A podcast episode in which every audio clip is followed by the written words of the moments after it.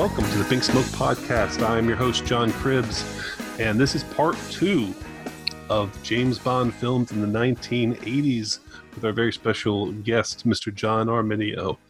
Evening, John. Hello, Mr. Cribbs. It's great to be back and always an honor to, to be on the podcast with you. Always an honor to have you. And uh, I was a little, I lied to everyone last time when I made it sound like a spontaneous decision to split the 80s in two. Um, it was actually your uh, suggestion because we wanted to focus on an actor who I think over the years has been kind of unjustly dragged through the mud, uh, very strangely, kind of the butt of jokes, even on great shows like Buffy the Vampire Slayer. Um, I remember in Entertainment Weekly, anytime they do a special Bond issue, which they would do pretty much anytime there was a new movie, there were always two or three Timothy Dalton cracks in it that drove me nuts. Like I didn't understand why it was just this universally acknowledged thing that he was the weakest Bond and he had to be the whipping boy for the series. Um, it was it never made any sense to me personally. Yeah, me neither. I, had always heard uh, that he was the worst Bond, that his bonds were terrible and unsmiling and not any fun and but then you know i actually watched them and i had a great time. I, I think he's a great actor. I think he's great in the role. And i think just like when roger moore took over for sean connery you needed sort of a drastic shift in tone and in style of performance to go into the next generation because you can't ape somebody like Roger Moore, just like Roger Moore couldn't ape Sean Connery, just wouldn't have worked. And frankly, I think Timothy Dalton is the closest Bond to Ian Fleming's version of the character. I think I love Daniel Craig, but I think he wears his emotions much more on his sleeve than the literary version of Bond does. And and I think the sort of simmering like glow of anger that you see under the surface of Dalton is very much um, true to Ian Fleming's character. I agree entirely. And that criticism in particular is one I've never understood, especially after Daniel Craig took over the role. And it wasn't just Craig, but it was the entire series that took this turn into very serious, you know, we're not messing yeah. around here, folks, kind yeah. of territory. Um, which for me, you know, and this is kind of I guess, uh, jumping the gun here from when we talk about the Craig movie someday, but um, that to me seems so much more phony baloney than the Dalton take, which is very genuine. You know, I really do feel that Fleming touch in terms of Bond uh, not ex- not particularly enjoying his job. I think is the big difference between Roger Moore, whereas Moore's uh, you know rebellious Bond was to kind of be flippant and not take mm-hmm. things too seriously. Um, he was still, you know, did what he was told. He's still like, you know, a good agent. For me, three words that Dalton says at the beginning of Living Daylight sum up his bond perfectly, which is stuff my orders, right? Yeah.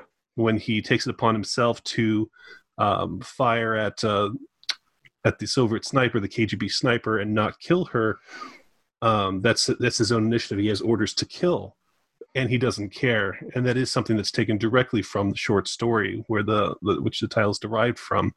Um, bond in the story basically tells the saunders character do you think i like doing this? Do you think i like being told to go and murder somebody from a window? This is not you know my idea of a good time. And throughout the whole story we understand that he's got this anxiety that's just building up at this thing that he knows he has to do. Um, so I think that Dalton obviously read that story and took that to heart. And Dalton, more than any of the Bonds, I think, you can feel what he brought to the part. You yeah. know, that he really had a say in how this particular series of Bond was going to play out. And for me, that's a again, it's very genuine and it's something that you can really hang on to. Yeah, there there was a moment in one of the short stories. I think it was in um, Fear Eyes Only, when you know uh, Bond and uh, Colombo storm you know, a heroin factory, and in the aftermath of their, you know, all the bad guys are dead, uh, and the chaos has settled down. Bond is alone in um, in his cabin on on a boat, and smells like the like the gunpowder eh, on himself and like and feels his adrenaline um, pumping. And instead of going off to celebrate with the rest of the men, he immediately puts his gun in a drawer where he can't see it, changes his clothes, showers and shaves, and then puts on you know the, the suit and goes off and and is able to perform as the suave secret agent. So he's he's so uncomfortable and sort of disgusted with the act of murder that he has to physically cleanse himself of it before he can like interact with other human beings again and i think that that's something like daniel craig clearly taps into that sort of thing but i think timothy dalton was the first actor to get at that sort of you know psychological depth that bond struggles with uh, when he's you know killing people and as we see you know in that in that living daylight scene, he does his best to avoid unnecessary death. Absolutely. And I think that on top of like the kind of contempt underneath that he kind of feels for Saunders and for the mm-hmm. the kind of government, you know, agency that's pushing him around, uh, and that kind of weariness that we see in Dalton. On top of that, it's something that really enhances his humor in an interesting way too. And like when he's actually smiling, you know, when he's yeah. actually having a good time and he's actually with a woman who he clearly is attracted to, you feel that even more because you see this human side of him that is now that's been stymied by all this government work that he's had to do, all these um, assignments that he's been on, all the things that he's seen. When he actually can have a moment where he's human, I feel like with the Dalton Bond, that expression just comes out so much more sincere than it does even for Roger Moore, who, you know, obviously you have a good time when he's having a good time. But for Dalton, it's almost like you appreciate it even more that he can have these moments where uh, he can be comfortable with himself, you know, and he can actually sit back and not be kind of uh, engaged in all these, you know, uh, government activities. Yeah, and I, f- I feel like that's the interesting part about his relationship in The Living Daylights because when he's lying to Karen Milovy about who he is, he's more he's actually more himself uh, with his emotions than he is when he's the actual James Bond secret agent. So their so their interplay has this layered um, you know relationship where James Bond is lying to her, but he's being emotionally more honest with her than any other character, and I think that that's just a, a very engaging thing to watch. Yeah, and when he sheds that too, when he finally comes clean with her, you can kind of feel his sense of relief, and you know that he wants wants to reach out to her and say, "Listen, you know." Because of the government bullshit, I had to, you know, tell you this tale, but I am actually everything you've seen from me is genuine. You know, yeah. I'm an actual person. Uh, so okay, so let so we like James, we like Timothy Dalton, we like the James Bond that he portrayed. Let's get into the Living Daylights in 1987, the one where Bond teams up with Bin Laden. Yeah. um. So yeah, for me, for uh, Dalton was kind of my Bond in a way, you know, because um, License to Kill was the first one I saw in the theater. Uh, this was, you know, the era when I was seeing all the Bond films, going back and watching all the Bond films for the first time, and he was the Bond when that was happening. And it was, in retrospect, it was a, a short window, uh, but really, it was almost, it was practically eight years because technically he made Living Daylights in '87, and after License to Kill, uh, there was a six-year uh, drought of no Bond, the longest uh, drought since it started. Uh, so he was sort of the intern Bond during that time and right up to Goldeneye, I fully expected to see a third Timothy Dalton movie, and was kind of shocked that we didn't get one uh, because I wasn't thinking about in terms of you know box office and response. I was just thinking he's terrific, and I would love to see another movie.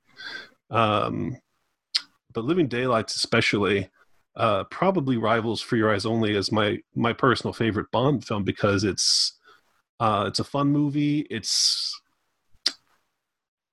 it's one that it has enough confidence in itself that it doesn't need it doesn't need to lean on gimmick the way that a lot of Bond movies do.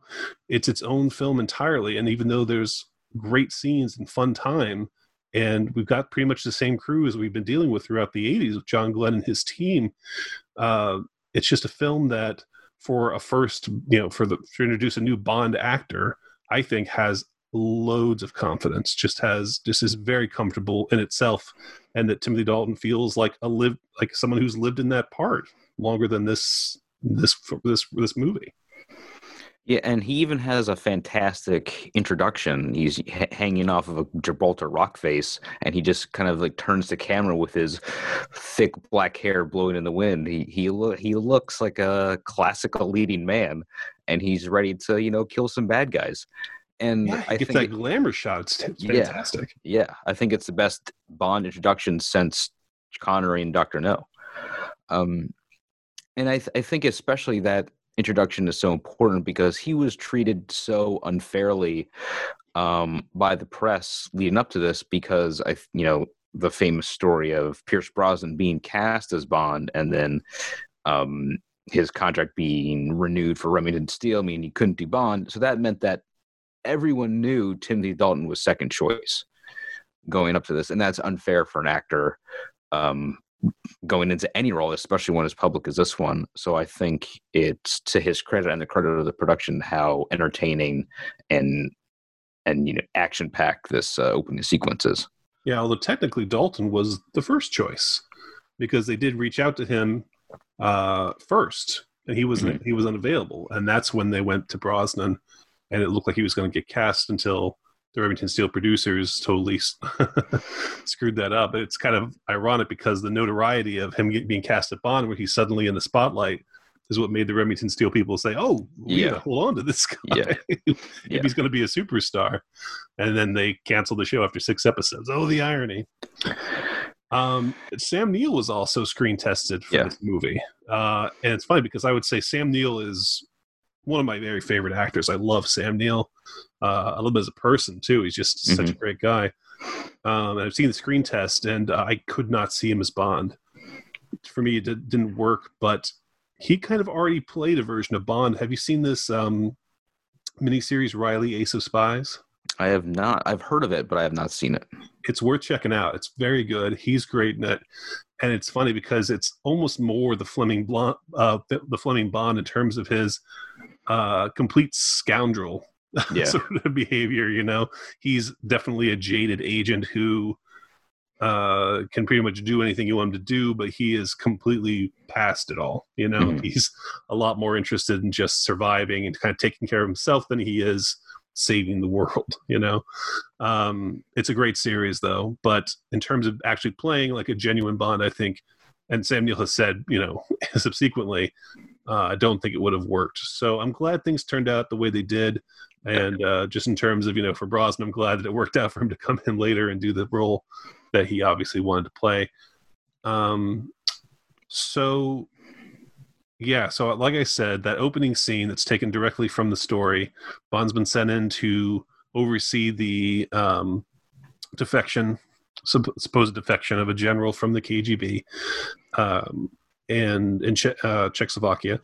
And he's been asked to uh, shoot the sniper that's going to be, you know, taking the, uh, you know, well, to cover him basically as he's going across this uh, this uh, stretch of um, stretch of street, and Bond's got a very cool tuxedo that kind of zips into a black sniper coat, Yeah. which is like such a subtle thing, but I love it. You know, that's just the kind of thing that works so well in this movie. Is just this real quick thing that he does, and suddenly he has this very cool, completely black suit on for his sniping uh, duties. Bond has the best collection of dual-purpose tuxedos.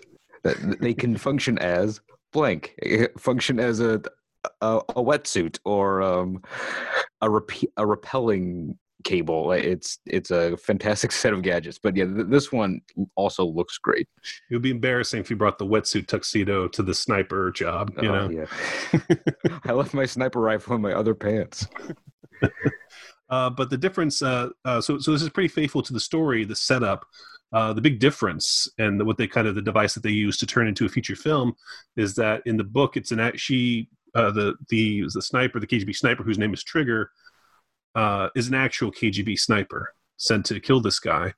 Um, she's only posing as a cellist for this orchestra, but in the story, which I think is a very smart way to do it, uh, as much as I like the idea that Bond decides he can't he doesn't he doesn't feel like shooting this woman instead he's just going to shoot the gun out of her hand and scare the living daylights out of her as much as i like that idea kind of moving away from sort of the chauvinist aspect of that Yeah. of like, oh, it's just a girl. Let me just shoot her and scare her, and she'll be too scared to do government stuff. I like that this takes sort of the um, different stance, which is that Bond instinctually can tell that she is no professional sniper. You know that she is obviously a dupe. She's a pawn, and she's being used. And so the reason he doesn't kill her is he knows that she's actually an innocent person who's been set up to take this Yeah. fall. And that again is just great characterization of the Dalton Bond, someone who has been given specific orders but knows instinct- instinctively that you know some something is up, and he's going to be the one to take uh, to take the initiative to uh, be on top of that. Because in the past we've seen, of course, specters playing governments against each other, and Bond is set in to kind of investigate and figure out what's going on. But it's almost always, you know, he's got a lead where you know M has a has a bad feeling and so sends Bond in. But the difference here is that Dalton's Bond is the one who he himself knows something is going on. He's going to actually take action to figure out what it is. Yeah, um, and real quick, um, this defection plot in the movie that uh, Kara is sort of being manipulated into facilitating, uh, this was inspired by the 1985 defection of Vitaly Sergeyevich Yurchenko, uh, who later defected back to the USSR. And so the the back and forth that Koskov does was inspired by uh, real life events. So I think that's that's kind of interesting. Like Cold War defection stuff that always fascinates me because the, the motivations behind any of those people knowing that it'd be a pretty awful life no matter what happened once it got to the other side, I think is just very interesting. Definitely, and especially in this very shaky uh, period of the Cold War, late Yeah. Cold War, when uh, people like Koskov can take advantage and you know say, "Oh, it's the Russians," and they have something up their sleeve, but it's really this complete, you know, this whole side thing that he has cooked up with his uh, collaborators to kind of play everybody against each other, and even set up uh, Kara to be killed when she's no longer of any use to him. Uh, I mean, these uh, you know, another criticism of this film is that you know the villain, like who's the main villain? Like you know, there's not really Yeah. a classic um, sitting across the table stroking a cat Bond villain for him to come up against. But I think it's terrific because these characters, these bad guys, are cowards. You know, they're guys who get other people to do their killing for them. Um, they're you know, they're functioning behind this curtain. They're you know using these governments against each other, and ultimately they're going to succeed because that's what real villains look like you know in the real world. They're people Yeah. who use corporations and governments uh, as fronts to do their what they're going to do and do whatever they want to do. And you need someone like bond to take that whole thing apart to take that operation and and expose it for everybody else. And I think uh, Jeroen Krabbé's performance as Koskov is fantastic because he's so like uh, over the top and how much he seems he's cowardly and then enjoying himself and then indulging in you know the extravagances of the capitalist West, uh, and he's also playing a character who's playing a character. So he's playing into this guy who's defecting to the West in order to manipulate the British into thinking he's an actual defector. And so he has layers to his performance, and he is in every sense detestable. He's detestable even if he's a genuine defector, and he's he's detestable because he's you know actually just manipulating uh, British intelligence. And to see him just sort of squirm and be cowardly, he he's an easy person to hate, and it, it's great to see him. And, and we know he's also manipulating Kara, who we kind of in, immediately have affection for. Uh, Yeah. So he, yeah. So it's um, but I do think the film does suffer a little bit of the Octopussy syndrome in that the plot of the villains is pretty convoluted and you you kind of lose it in all of the arms deals and it's exchanging diamonds for heroin and then there's the white snow leopard clan who's then buying the arms from Whitaker but then uh John Rhys-Davies is all is canceling his deal from from Whitaker. And so like it makes sense when you like draw it out but it takes away some of the menace that the villains you're you're expecting from a, a Bond and uh, nemesis. yeah this is this last time i've watched is conservatively the 20th time i've seen this Yeah. movie uh you know over my life and i'm still each time i watch it i still have to rem- remember and like figure out what yeah. all the, yeah. what the whole setup is. And again, I can see how people would kind of criticize the movie for that. But at the same time, I again I feel like this is how real world bad guys function. You know, they make things Yeah.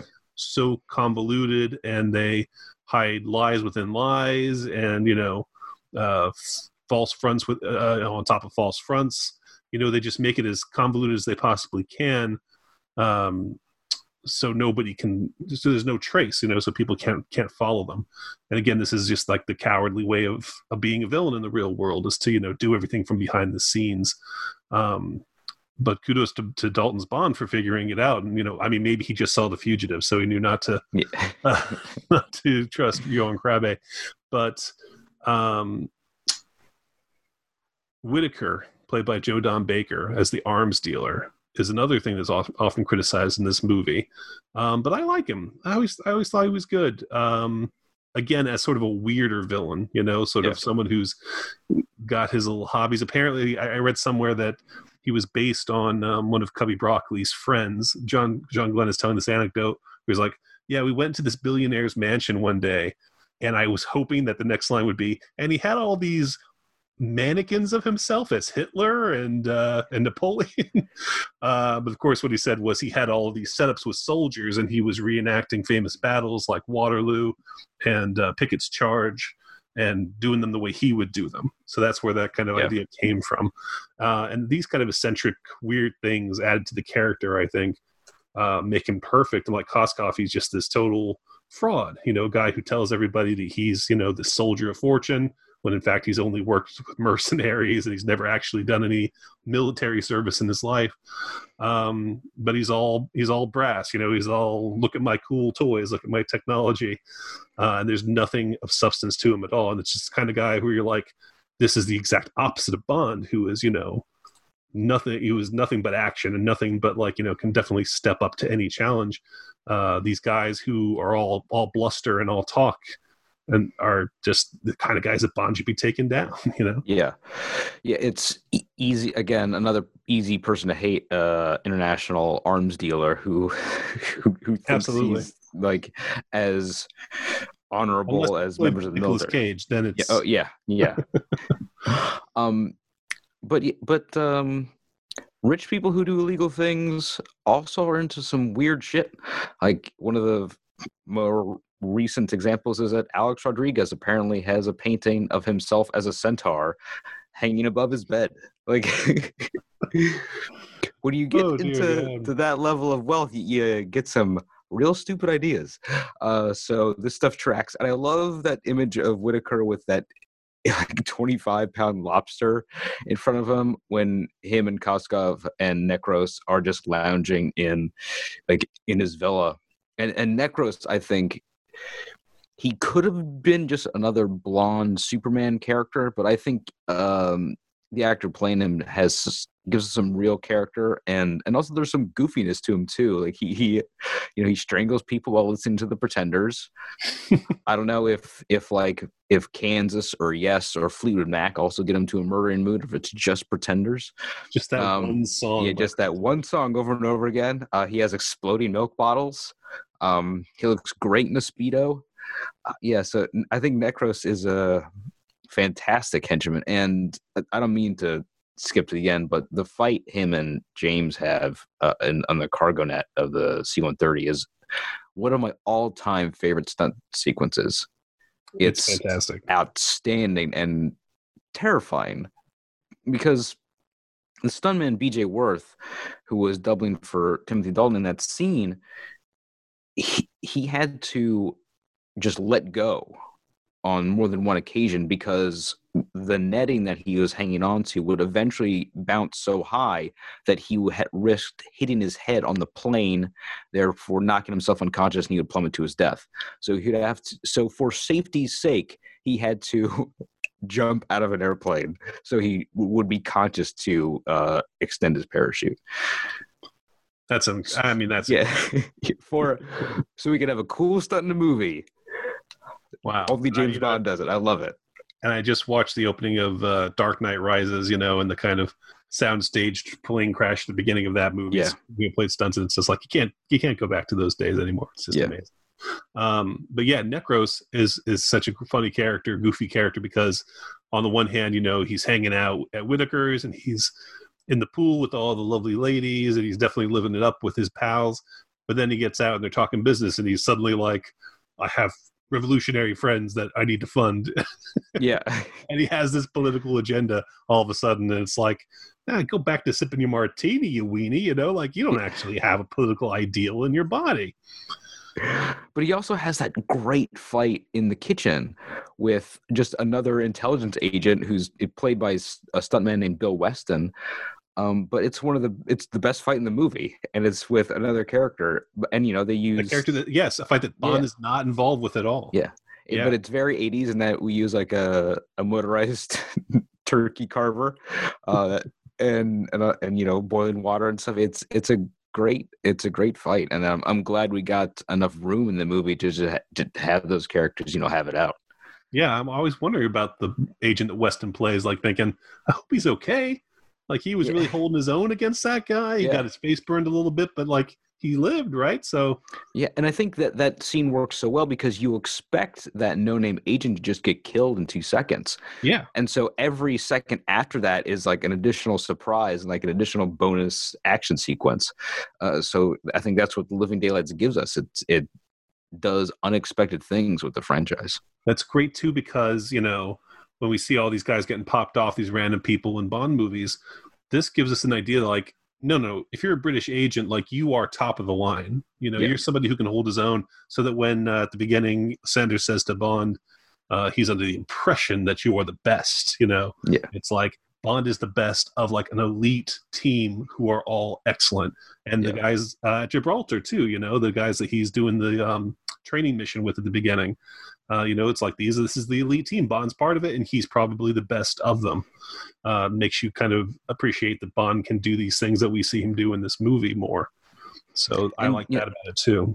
and speaking of saunders he's one of my favorite allies because he has an actual character arc like he's not a bad guy he's just somebody who likes doing things by the book doesn't delay meeting with contact so he can have sex with a woman. He he does his job. And so initially he's pretty put off by James Bond, but he comes to see that James Bond is an accomplice agent who's just as dedicated to his job as he is. And we're sad when he dies. It's really Absolutely. devastating. And we can understand why James kind of wants revenge for what happened to to Saunders. And uh, it's a great performance from a fellow Shakespearean actor uh, who is, and it's great to see, you know, these, these two guys who, you know, could have been doing Hamlet uh, like the week before do this fun spy movie together. Yeah, that's great. He's very good, and the and the arc that you're talking about too works so well because um, because of that change they made to the short story where Saunders, uh, you know, tells him like, "I've got to write you up, Bond. Like you killed that girl because she was cute," you know, which in the story is kind of true. Uh, but here it's that you know he finds out eventually that Bond was right in his assumption that she, you know, was being used and she actually was not going to shoot Koskov. Uh, I love that, and it. They were originally going to have a line after Saunders is cut in half by the doors, uh, where Bond was going to, uh, someone's going to come out and say, "We need a stretcher," and Bond was going to say, "Better make that too." And they they smartly cut that out Yeah. because it's so much cooler when you know uh, Kara says, "Did you hear from him?" And he says, "From Yorgi," and then that turned to the camera and says, "Yes." Like, oh man, just that icy line reading is, you know, that it's it's it's going down now. It's terrific. Um, the three action scenes, the three main main action scenes, other than the um, the one without Bond that we were just talking about. Obviously, the the prologue uh, with the jeep and um, then the um, the chase in the snow Yeah. uh, in the Aston Martin, and then the big, the, huge extended finale with the airplane. Um, but uh, you brought up recently um, the complaint that you know these serious Bond movies aren't fun, and obviously the snow scene is nothing but fun. And again, it's being made by the same guys who did the last three fun Bond movies, so obviously it's going to be a great, innovative action scene. Yeah, I I love. Um, I admit when I first saw this one, I was probably, um, I was probably in college, and so I was prime like I'm too cool for school cinephile stage, you know, and so I the the wheel, the bare wheel carving a, a hole in the ice probably made me roll my eyes because you know the the wheel is like the, the blade on the wheel is only like an inch thick, but it carves like a two foot slice of, of ice in a perfect circle.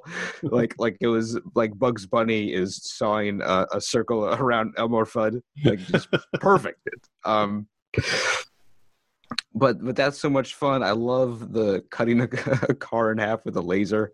That's great. And anytime Bond shoots missiles out of, out of the, the front of an Aston Martin, I am there for it. Uh, oh yeah, a, a fishing shack, shack, explodes for no reason. This is fun as hell. And it has and that, that, great, um, that great Bond moment where you know he does this amazing stunt, and then the other car behind him tries to do it and fails yeah, miserably. Yeah. You know, just like falls over and crashes and blows up. You gotta love and even that. and even at the very end, uh, when the sort of uh, immigration gate is down and Bond and Kara slide under it in the cello and Bond tosses the cello above it. The stuntman tried to do that several times. Then Timothy Dalton said, Oh, I'll have a go and did it in one take. So all praise to Mr. Dalton for that. Professional, professional. And that works, you know. That was a John Glen uh, invention. Them sliding them sliding down mm-hmm. the cello uh, case. He had to convince Broccoli, who like gave like a like thumbs down yeah. when he first came up with it by taking him over to an actual orchestra opening up a cello case and the two of them got in just to prove that two people could fit into a cello case on either side of it um, and he made it work you know yeah. it's I, I i admit if someone if i was the producer of this you know huge franchise and someone said they slid down a hill on a cello case i would think get the fuck out of here with that yeah. that's terrible uh, but glen knew what he was doing and that is s- such a fun sequence um, made even more fun because of the great chemistry between Dalton and uh, Maryam d'Abo, uh, who you already mentioned is very easy to uh, fall for playing Kara. Uh, she's a great performance. She's a strong female lead with a com- she has a compelling arc.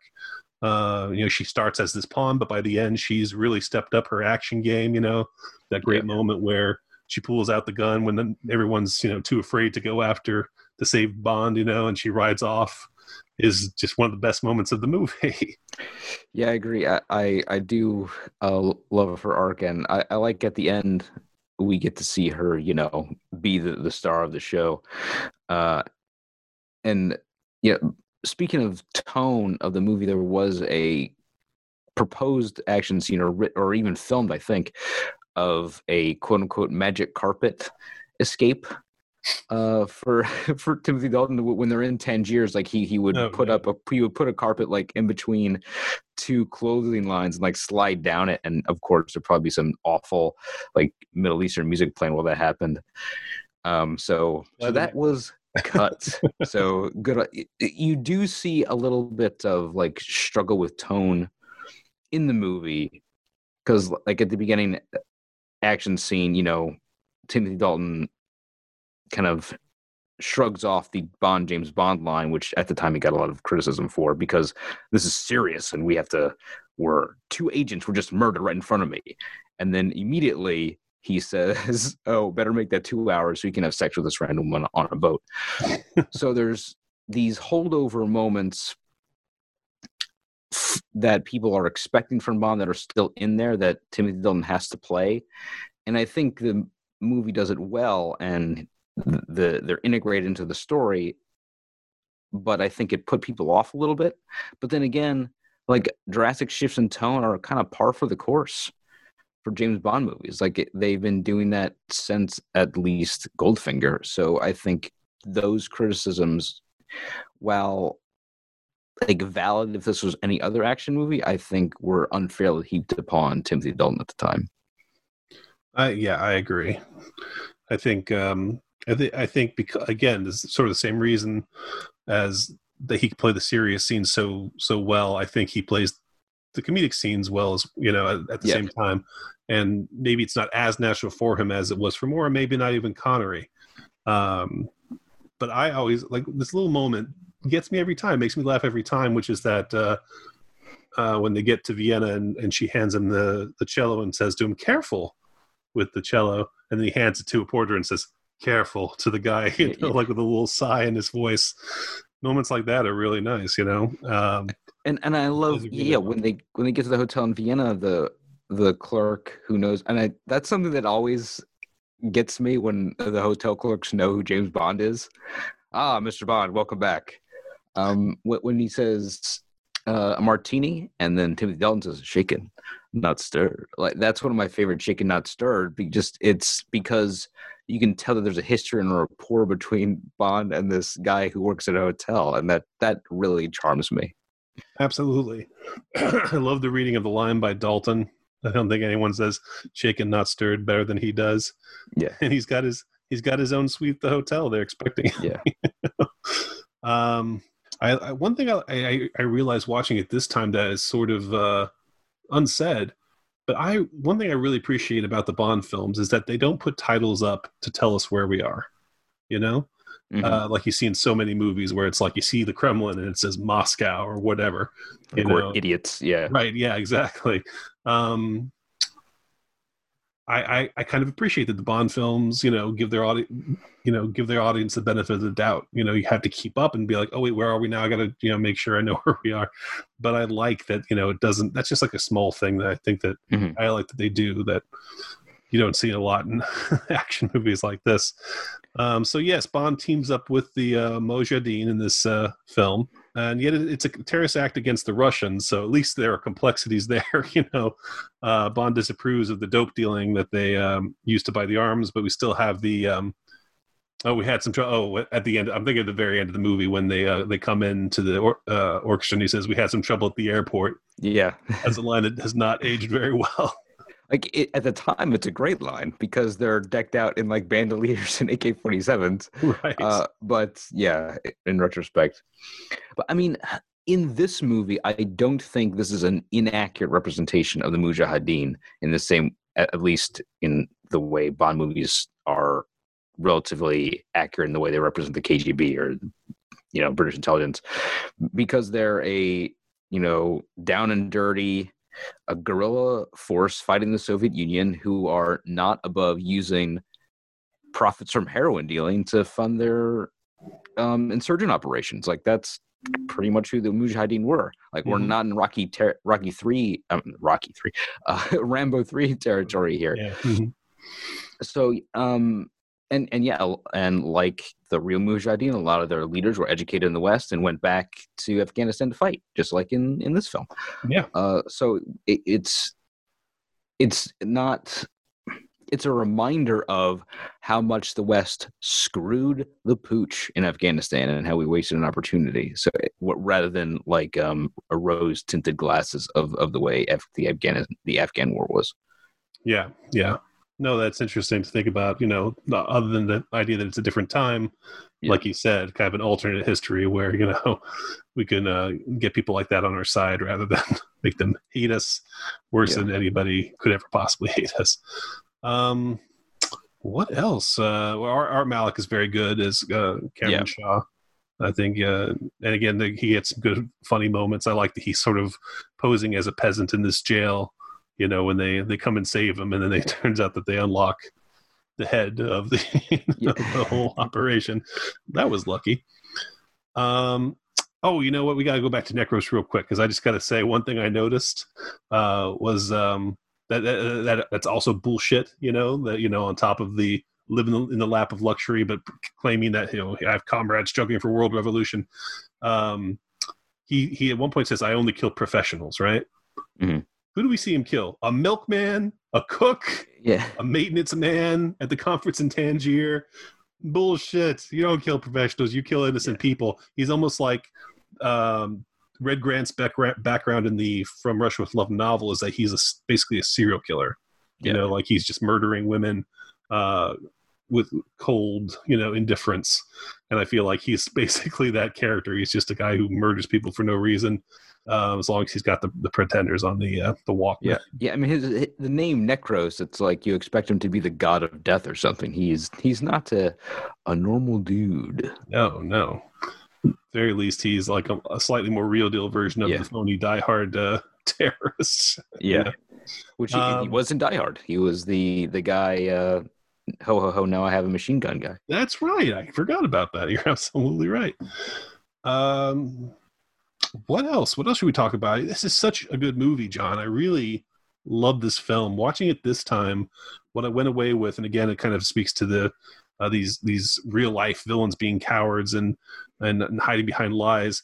It is so so satisfying to see smarmy, oily Yurgi Kurs, uh, Koskov get his due in the end. You know, to have Yeah, Pushkin walk in and and send him to Siberia or wherever he's going. You know, I do wish there was a better explanation of how he's alive, because a plane crashes into his jeep in a it's another Looney fireball. kind of moment, yeah, right? Where he's like, he's in this, he's like Wiley Coyote with like this, you know, this jeep on fire, still holding the wheel, and is able. and to he, he comes off vaguely singed, where, whereas the two pilots of that plane are dead. I- yeah, but it's it's all to it's also we get to see um, John Rhys-Davies uh, puts him in the diplomatic bag, which is a, a great moment. Excellent line reading. Fake assassination in this movie. That's a lot of fun. Um, don't know about the members only jacket Bond is wearing in the scene. Yeah, Uh, you know, they can't all be winners. Um, he's, he looks great in pretty much everything else. Yeah. The leather jacket and, uh, and the tuxedo, of course, we already discussed. Um, but like I said, you know, in, in, in, in, in an age where it just seems like corrupt people are just getting away with everything, it's good to see a movie where James Bond puts an end to that shit, you know? yeah, yeah. um, which so it so it totally holds up to this day. Um, you know, I brought up the members only jacket, and my wife said, "You know, it's the '80s," and it's like, well, you- there's two different kind of '80s. You know, Yeah, there's it's- an '80s that could still hold up, It's combat casual. and then Leiter's got like a windbreaker on. Yeah, Um, what are you gonna do? Um, so yeah, so so this is a, so yeah, so Living Daylights, huge huge thumbs up for me. I love this one so much. Uh, anything else you had to, to to say about it, or you want to move on to License to Kill? Um, I'm I'm all set for License to Kill. Let's talk about License to Kill, 1989. Um, with Bond getting revenge, right? Digging those two graves himself. Um, Yeah. Apparently, you know, he does not practice what he preaches. Uh, Felix Leiter uh, gets fed to a shark. Uh, his wife is killed. And I guess the first thing I just want to talk about, um, because while License to Kill is not one of my all-time favorites necessarily, I always have a fun time watching it. It's Yeah. it's a real comfort Bond movie for me. Uh, I know it so well, and again, it's the first one I saw in the theater, so it obviously made a big impression on me. But just this time watching it, I tried to like analyze. This is what happens over the space of a single wedding ceremony and reception. Okay, Hit me. Bond and, Bond and Felix go after Sanchez in the Caribbean, catch him, parachute to the church. Sanchez is interrogated by uh, Killifer. Killifer visits the wedding while somehow arranging Sanchez's escape. Uh, the plan to break Sanchez goes over flawlessly, and the first thing Sanchez decides to do with his freedom is get revenge on Felix, so that he shows up by the end of the reception in person just as Bond is leaving. This has got to be the longest wedding in history. Let me tell you, they fit a lot of stuff into the beginning of this movie over a period of what has to be six, seven hours, maybe. Yeah, because even the, even the been to? travel time because they they capture him and then put him on the the causeway. Well, they're- they start on the causeway, they capture him, and then Sanchez is put back on the causeway.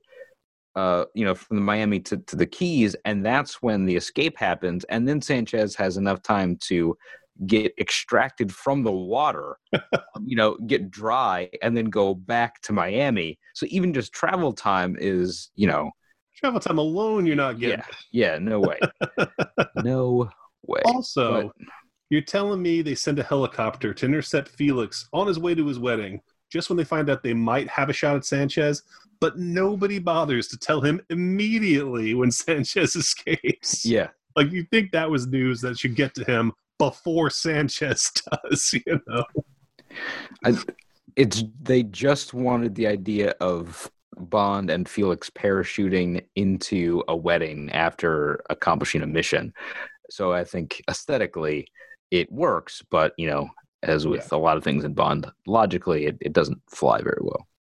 Even more so in this. I think um, the big thing here with this movie is that they clearly wanted to make a big change with Bond, right? They wanted to kind of take him out of the usual formula.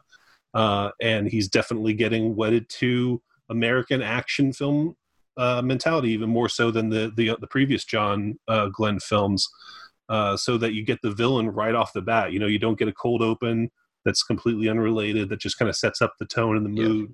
Yeah. It goes right into the story. You know, they have to establish uh, Felix and Bond's friendship, and you know what's going to mean for Bond to have his friend. Uh, this happen to his friend. Um, if you ask me, it could have worked just as well. Although I'm just kind of throwing this out there. Have Felix and Bond work together on a totally different mission pre-credits, right? Um, you can even keep in the script that they capture some dude together, whatever you want to do, and they can even parachute down to the wedding. You can do all that stuff. But then let's cut to after the credits, months later, where yeah. the Leiters have been married for a while, and then we introduce Sanchez, and he comes and gets his revenge. Works pretty much the same without having to kind of condense all this stuff into you know what would be a completely inexplicable short amount of time. Yeah, so and, maybe it could have worked. I don't know. And for for me, I, I I love the friendship between Bond and Felix in this movie, but it's new to, to their dynamic because mm-hmm. we see them like be chummy on missions and, and things uh, they they trust each other they help each other get the job done but especially because just two years before it was a totally different actor playing a very different felix. It seems like there's a missing story here. Like i would have liked to have seen like I guess if I was to write a bond, it would be about how they became best friends, like how maybe they sort of manipulated, you know, their respective Moneypennies to get them assigned to the same city at the same time. Maybe they each had a like a two week long stakeout in in Morocco, uh, where they could each sort of pile around and drink together and they were each other's like one voice of comfort and sanity in the insane world of uh, international assassination and grew to have this actual friendship and rapport in an industry um, built on mistrust and murder uh, but we don't really get that. We're just kind of thrown into the fact that these are lifelong friends. Then they are so dedicated to each other that um, Felix's wife seems to also be in love with James. Like she's like she is pretty eager to kiss him as soon as she sees him. Uh, and and I would have liked to have seen maybe a reason why there's that such deep affection between the three of them. Really. Yeah, I guess you know the this was kind of impossible because they kind of plan these things out movie by movie. Um, if they could at least have had David Hedison as Leiter in Living Daylights to establish, yeah. you know, an early, you know, sense that these guys have this rapport together. Maybe that would have been something. Uh, as it is, they, there's just too much to do in the beginning of this movie to kind of establish yeah. all the characters and what the stakes are and why Bond would throw everything away to go after this guy who hurt his friend. so, with that, I'm going to ask you, John, uh, the, the big question Did they kill the golden goose with this film by merging Bond with American action sensibilities did he become too bland? Did they lose a little bit of the flavor with License to Kill? I mean, because I didn't grow up watching like 80s action TV, like Miami Vice or A-Team or stuff, for me, when I first saw this film, this stuff wasn't as cliche. For a lot of people, probably saw it in the theaters. Like, I, of course, recognize that, like, the end chase sequence with the semi trucks is like an attempt to merge Road Warrior with Raiders, and and you know it's all stuff we've really seen before. Um, but the a lot of the '80s cliches didn't hit as hard with me as it might have been for for people who were like uh, a generation older than me. So for me, I don't think it killed the the golden goose. Um, but for people who are familiar with those tropes of like, oh god, another drug dealing story in Miami, mm-hmm. that's not what I come to Bond for. So I understand that criticism uh, wholeheartedly, but it just didn't affect me the same it, it the same way it did for other people. Yeah, it's a it's it's a complaint that I understand. Yeah, I mean, even the Michael Kamen music sounds like it belongs in a Lethal Weapon. Yeah. more than James Bond. Um, yeah, I would have loved like for Vince DiCola to score this movie instead. Like I would have loved some. He did um, Rocky Four and the Transformers animated movie, so I, I, would have loved to have seen him have a crack at this because Michael Kamen really does. Is he in line to possibly do it at one point? Or? No, I would just, I would just, I just love the Transformers movie a lot. So yeah, I'm like, um, but yeah, I think uh, after two really strong, exceptionally strong scores, I think by John Barry, I think A View to a Kill is one of, one of his strongest, and then I, really like what he did with uh, Living Daylights. Um, yeah, I think Living Daylights, in terms of score, might be my favorite. Oh wow! Uh, I really like that score a lot, and I like that he's got the cameo at the end to kind of send. Yeah, off. yeah, that, I think that's wonderful. Yeah, um, yeah. So I think in contrast to the previous two John Barry efforts, uh, I think the score is really lacking. Yeah, for sure. Um, but we should also mention, I mean, just in context, I mean, why this film, you, License to Kill was the lowest, uh, lowest achieving Bond film in history by pretty much any account, you know, by any mm-hmm. way you measure it up. Uh, it was the least successful. Uh, but this is coming out summer of 1989, right? And we're talking, there's a new Indiana Jones movie, there's a new Star Trek movie, a new Ghostbusters movie, there's the first Batman film, there's a new Karate Kid, there's a new Lethal Weapon, there's um, uh, a new Friday the 13th and a Nightmare on Elm Street. I mean, they're going franchise crazy in this particular summer. And I think it was probably one of the first summers to have that many sequels like stacked up one after another. Mm-hmm. Uh, and then of course you throw in like Honey I Shrunk the Kids and um, Weekend at Bernie's, uh, and the the Abyss. I mean, there were a lot of just huge movies, so I could see how the Bond film would definitely kind of get buried underneath all of that. Um, but in terms of you know kind of changing up the formula, uh, I wouldn't say the criticisms are wrong. I don't know if they're entirely it, it, i don't know if it means anything you know i don't think that bond himself loses the identity and i think the main reason is because of dalton i think you know dalton really jumped into this film uh, with both feet you know he's mm-hmm. you know he sets the tone for it early on when he comes and discovers felix uh, with that delicious fleming note he disagreed with something that ate him. Yeah. Um, you know he sets the tone you know and and, and so you kind of follow bond wherever he's going to go. And again when he i had said previously robert brown is sort of like the uh, angry chief you know of the uh of the m's.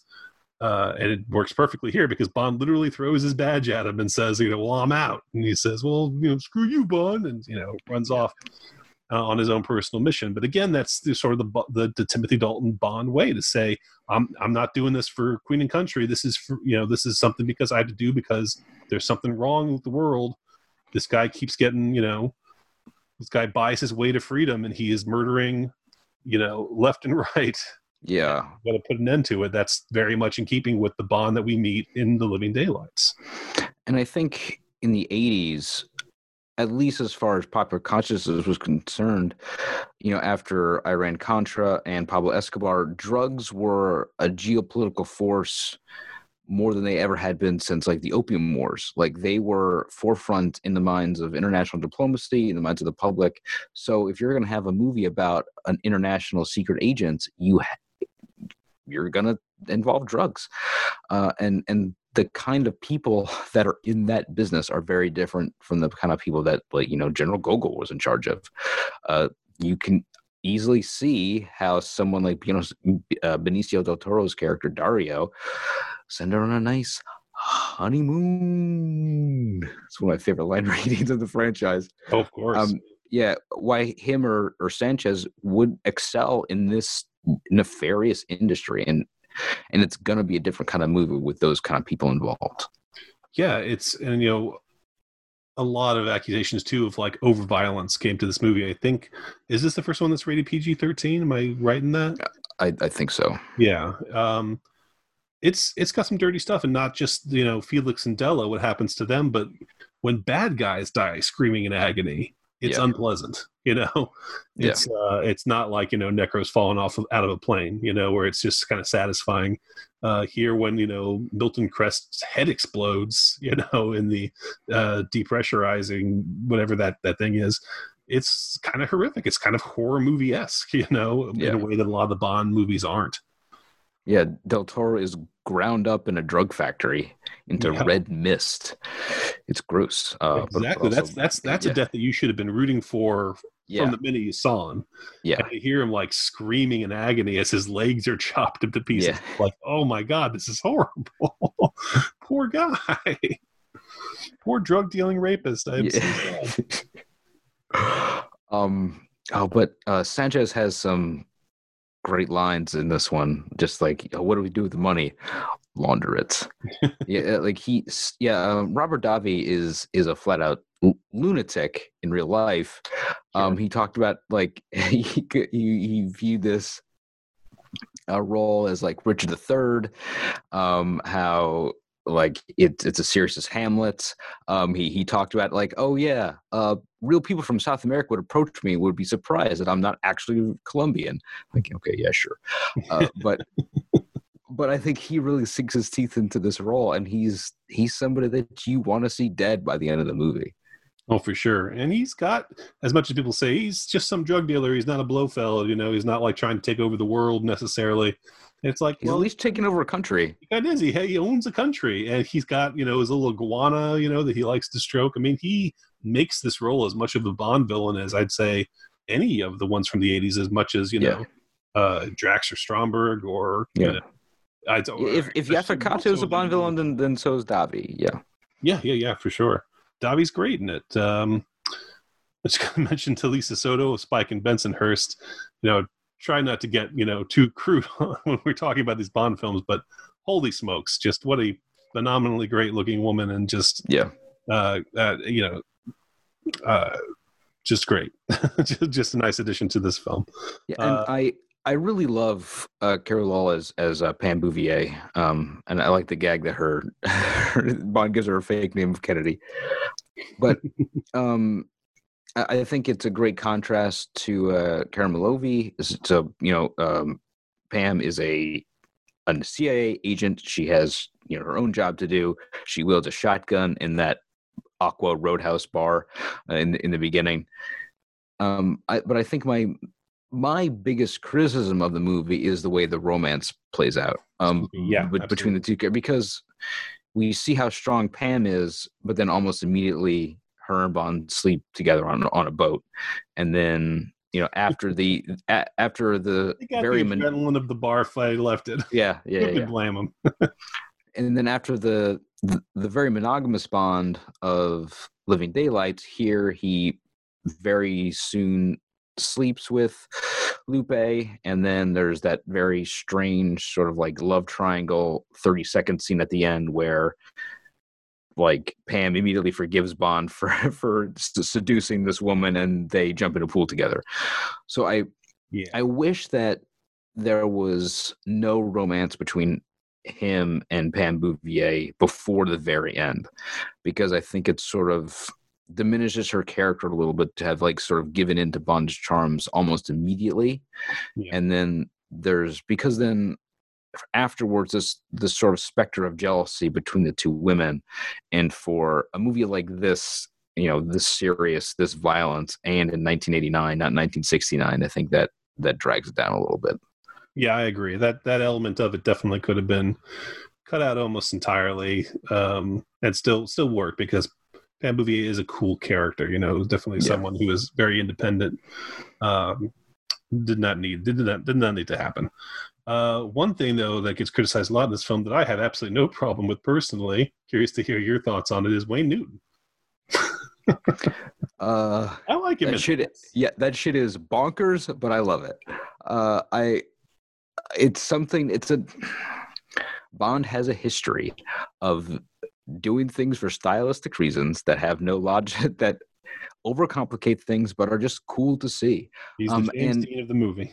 yeah and you know corrupt tv televangelists were in the cultural zeitgeist in the late 80s Mhm. and for them to be put on the same villainous pedestal as international drug dealers i'm here for it stick it to these bastards Yeah. um and so for for wayne newton to just be a pawn to drug dealers i think i i get a real kick out of that and i like the fact that their operation is so efficient that even his scheme to publicize drug prices is now making a profit uh, it, and it, it speaks to the corruption in every corner of society at the time Yeah, and Bond is very efficient at that in that climax of suddenly taking away everything that's working for him. yeah yeah burning down this phony set and you know uh, blowing up his drugs and his you know using up his stingers. He really does manage to bankrupt this guy Yeah. pretty effectively just by uh, uh, throwing throwing some fire at uh, some gas- gasoline.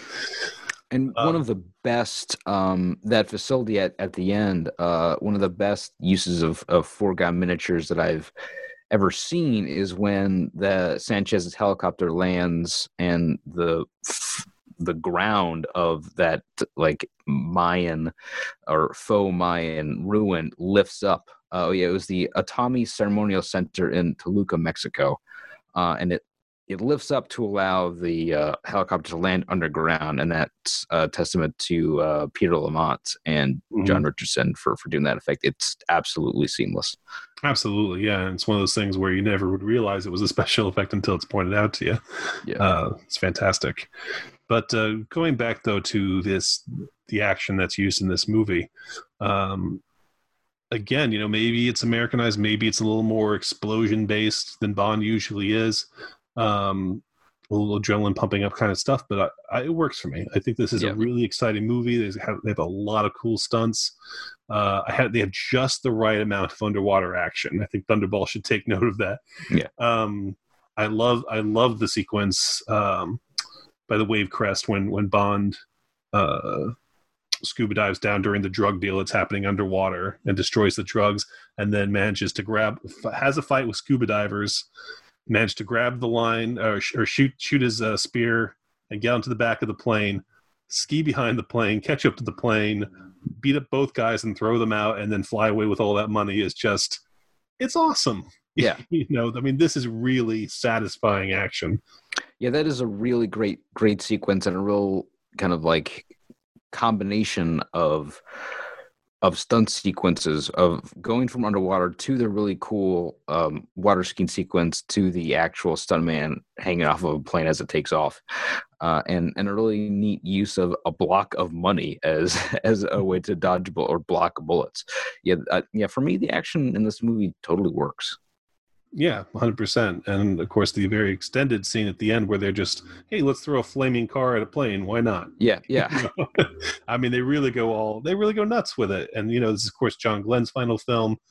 Uh, so why not go out, you know, with a freaking 18 wheeler going up on one end? You know, Yeah. that's just, that's just fun. and then there's a punctuation mark of it landing on another car and crushing it. I think uh, that's fantastic. Yeah. Yeah. No, there's anything they can, they decide to throw in, they- they're going to do it. Yeah. Um, so you got Dalton to kind of levy things and keep things kind of grounded and keep the emotional sort of tone going. Uh, and then you can just go wild. You can just throw as much action as you want. You can throw ninjas in there for no reason, you know? That that actually does not work for me because uh, a they're from Hong Kong, and ninjas are not from China, um, and and b it's it's another bit of way to make the plot more convoluted because there's already like half a dozen villains. And so to introduce this other element to it that's almost immediately killed off i think is unnecessary. But on the other hand it does provide an excuse for sanchez to think bond is trustworthy because he sees that his enemy has now captured and tied up bond and might kill him and so that makes sanchez kind of take him into the fold so you know, it's it's an mixed excuse to put. Cary-Hiroyuki Tagawa in this movie. Yeah, yeah, yeah. For I'll. I'll, yeah, I'll watch him in anything. Really. When you throw him throw him in there, you throw Grand Bush in there, and even Brand Branscombe uh, Richmond gets gets to get his ass kicked by Timothy Dalton at one point. I mean, these guys who were in Die Hard, Lethal Weapon, Mortal Kombat, Dolph Lundgren Yeah. movies, Jeff Yeah. Speakman movies, you know. Uh, so a way it's kind of like, you know, if you're going to like bring a movie and really sell it to American audiences, like make it a movie that's like The Terminator or a movie that Yeah. could conceivably have John McClane in there, you know. Mhm. So I am not I'm not necessarily against that. Um, and that that aspect of it actually does work for me just fine. It's it's because it's an entertaining movie. Mhm. Um, maybe it doesn't, you know, have the substance that Living Daylights does because uh, it is such a batshit crazy action movie the way it is. Um, but again, it's it's it's never boring, you know. Yeah, certainly not. Yeah. Um, what else? What else we had to say about License to Kill? Um, is it a little sitcom at the end when Bond throws himself into the pool to uh, win back Pam? It's a little rom commy. Yeah. yeah, a, little bit like as if um sleeping with another getting wet in a, in a while in a suit is enough to redeem yourself for sleeping with another woman. I don't know if I really buy that, but you know, I I guess I think what bothers me more in that scene is how chummy Bond and Felix are. Like Felix has just been horribly mutilated by a shark, and his wife has been executed in front of them, and he's like, "Hey Bond, uh, want to go fishing when this is all wrapped up?" Oh, sure, Felix. Like that that stuff does not ring true to me. So I would have liked maybe a more serious send off, especially because the movie begins with um, Della giving her garter to James and James becoming extremely dour and then Felix having to explain that he was married once who and his wife is now dead and so I wish that sort of heaviness was afforded to Felix at, at the end of the movie. Uh, yeah, I agree with that. They probably should just kept him out of the movie entirely rather than Yeah. have him, you know, acting the Yeah. same way he did last time we, you know, we saw him. Yeah. Or maybe if he if Bond could have just visited him in the hospital and Felix could have been like unconscious so they have no interaction, but Yeah. just one moment of tenderness between Bond and his like recovering friend. Yeah, I no, I agree with you on that. Um, what do we think of the songs from these uh, two Dalton films, a-ha and um, Gloria Night? What do we think? Um, well, f- first, I, I, Uh, sorry. yeah, I think it's interesting that um, the versus phenomenon that has been going on social media lately. The the most recent one was Gladys Knight versus Patti LaBelle, and Gladys Knight has the title song in, in License to Kill, and Patti LaBelle has the end credit song. If you ask me to, um, so John, I think we were destined to talk about these two movies at this moment. We're we're united to the universe via via these two uh, R and B legends. Um, but I like these songs um, a, a lot. I know using a-ha for Living Daylights is probably an attempt to recapture the magic of View to a Kill by Duran Duran. And it doesn't quite get there, but I still like the song a lot, especially John Barry's arrangement in, in the opening sequence. And Yeah, it's part of why the score works so well for me. I love Yeah. how it's used throughout Yeah. the film. Yeah, Yeah, I think John Barry is such an expert at integrating the um the theme into his score.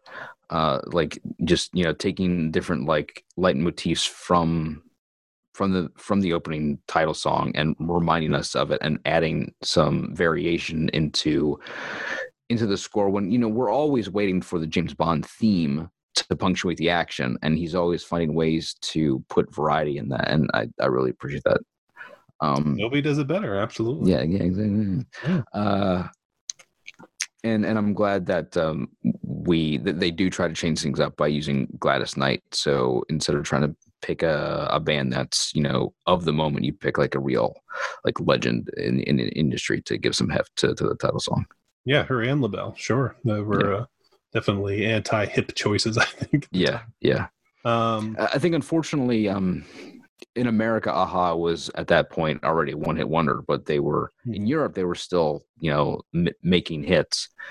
Uh, but I think American audiences were just not aware of that at the time. Yeah, yeah, that's true. So before we, uh, before we, uh, sadly, you know, uh, close the door on on the era, the Timothy Dalton era of uh, James Bond, uh, I would have loved to have seen Portrait of a Lady if that would have been the third movie.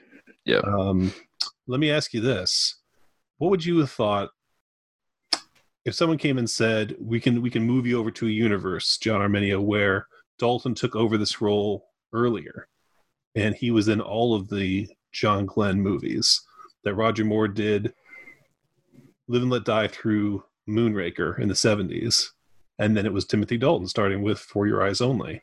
What would you think about that? Um, like, I don't know if well, I guess it wouldn't have been that early. Um, so yeah, uh, maybe he would have been too young at that point. Uh, that that much earlier. Um, but but I mean, I I love Roger Moore. Uh, I don't want to live in a universe where there's less Roger Moore movies. Fair I. I, I would I would love to live in a universe where there's more Timothy Dalton movies, but not less Roger Moore. Fair enough. I, I always see I always see myself thinking of you know because For Your Eyes Only was the first John Glen, and it was the one that really, after Moonraker, grounded the action and made it more of a, a character study than the Bond films had been at that point. I always think of what Dalton would have done in that movie. Yeah. You know, it would have been, I could see him playing that role. I can see him with Carole Bouquet. I can really see him playing that. Not so much Octopussy and View to a Kill, hmm Yeah. much less View to a Kill. I think that really is Roger Moore's movie 100%. Um, but that is one, For Your Eyes Only. And again, I love For Your Eyes Only. I love Moore's performance in For Your Eyes Only. Um, but I do like thinking about that alternative universe where maybe we got uh, Glen to direct Timothy Dalton in that movie. Would have been interesting for sure. But I I- appreciate your allegiance to Moore, though. Yeah. have to say. that was a trick question. Yeah. Um, great. So we wrapped up Bond in the '80s. Um, a very cool and interesting era. Uh, I think, John, when we get back together to talk about the next series of Bond films, we might want to consider uh, two decades. Since they kind of get that long stretch of no Bond Mhm. films, it's really only five movies, uh, no, six movies between the um, four Bros, the four Brosnan films and the first two Danny Craig's. hmm So we might want to think of a combination of that if you're interested. Yeah, and I think um, Quantum of Solace is another unfairly abused Bond movie and functions best as a direct sequel to Casino Royale. It's it's. I mean, we'll, we'll get into this, but, but but I think that they're almost you know one story. Um, especially because Casino Royale has th- three or four endings. Uh, as, as much as I as much as I love it. Um, yeah, so yeah, I, figure out a way to package it. I mean, we're three Yeah. decades, four episodes in, and we can't stop now, right? We got to go all yeah, the way. we, we, we gotta keep going. And Got to you know, mission. yeah, I, I look forward to to get into those movies just because GoldenEye is the first Bond movie I saw in theaters, so it's a special one for me. Um, yeah, yeah, that was. Uh, I mean, that even even though it was, uh, it felt like forever between License to Kill and Goldeneye. For me, it was like a real arid desert Yeah. uh, between those two films. Uh, I still appreciated the kind of the impact that Goldeneye had when it came out, and I Yeah. saw that like new people were getting into the series, and it was a whole new rebirth at that time. Whatever people think of the movie itself, it was definitely like a huge, big event, and definitely something that the Bond series needed at that time. So I will be curious to hear your thoughts on that. And I the look forward to it. in general. Absolutely, sir, and have a wonderful night. Thank you. You too. Thank you, John.